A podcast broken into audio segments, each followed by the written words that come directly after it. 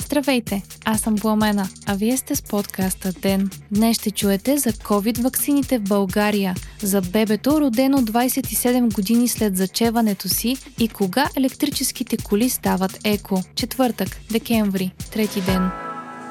България ще може да сключи договори за ваксини за COVID-19 на 4 компании. Това решение взеха депутатите днес. Ваксините ще могат да бъдат поставяни едва след като получат одобрение от Европейската агенция по лекарствата. Европейският съюз в момента води преговори с общо 7 фармацевтични производители, които са в напреднал етап на разработка на ваксина. България ще може да сключва договори с 4 от тях, а вчера здравният министр обяви, че сме се включили в договори с фирмите AstraZeneca и Sanofi и коментира осигуряването на хладилници в София и Бургас за съхранение на ваксината на Pfizer. Днес бе представен и национален план за вакциниране, като той се очаква да бъде одобрен на заседание на Министерския съвет утре. Страната ще бъде разделена на 7 региона, а вакцинациите ще започнат с лекарите, сестрите и санитарите, служителите на МВР и ще бъдат последвани от хората на над 70 годишна възраст. Премиерът Бойко Борисов потвърди, че вакцината ще бъде поставена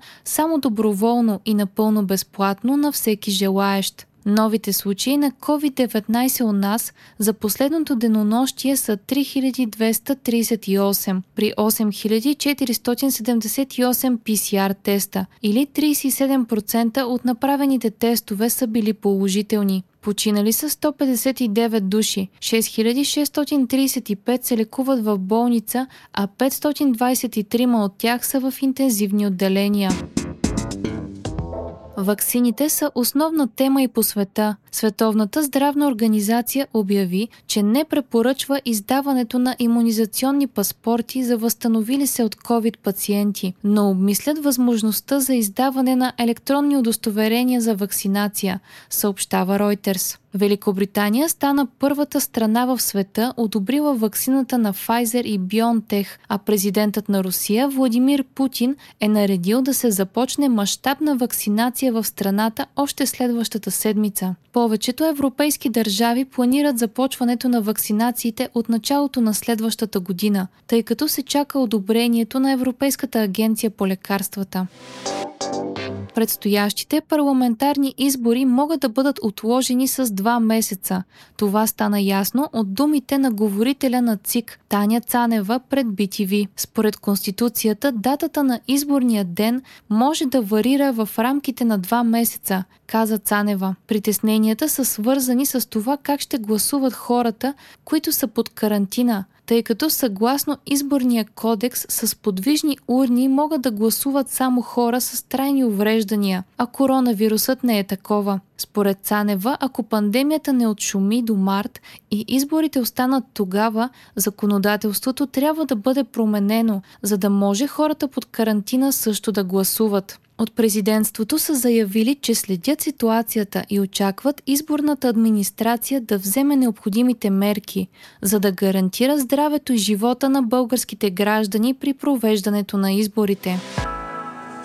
Момиченце се роди 27 години след като е било заченато, съобщава BBC. Моли Гибсън е родена октомври тази година, но ембрионът ти е бил замразен още през 1992. Смята се, че Моли е поставила рекорд за ембрион, престоял най-дълго време замразен, който е бил роден в последствие. До сега този рекорд е държала сестра и Ема, чийто ембрион е бил замразен 24 години. Ембрионите на двете сестри са били дарени от пациенти, които са преминали процедурата по инвитро оплождане, но са решили да не използват оплодените ембриони, а вместо това да ги дарят. Те биват замразени и се съхраняват с години. Ема и Моли са биологични сестри и са били осиновени от семейство в Штатите. Ема се ражда през 2017 година, а сестра и Моли тази година. В момента има приблизително 1 милион замразени човешки ембриони само в САЩ.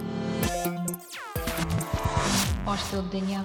Електромобилите стават еко едва след изминаването на близо 80 000 км. Това стана ясно от ново проучване, поръчано от Honda, McLaren, Aston Martin и Bosch, пише Times. От проучването става ясно също, че при направата на един електромобил се отделя по-голямо количество парникови газове, а основната разлика идва от производството на батерията. Тази разлика в производството се неутрализира след като електромобилът измине 78 000 км, а ако се зарежда с ток от възобновяеми източници след 50 000 км.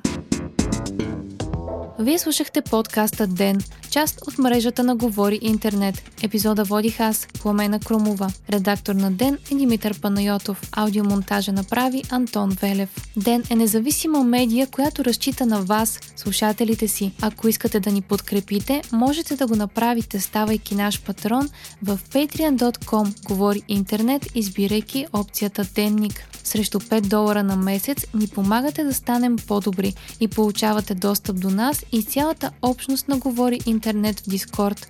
Ако искате да не изпускате епизод на ден, абонирайте се в Spotify, Apple iTunes или някои от другите подкаст приложения, които използвате.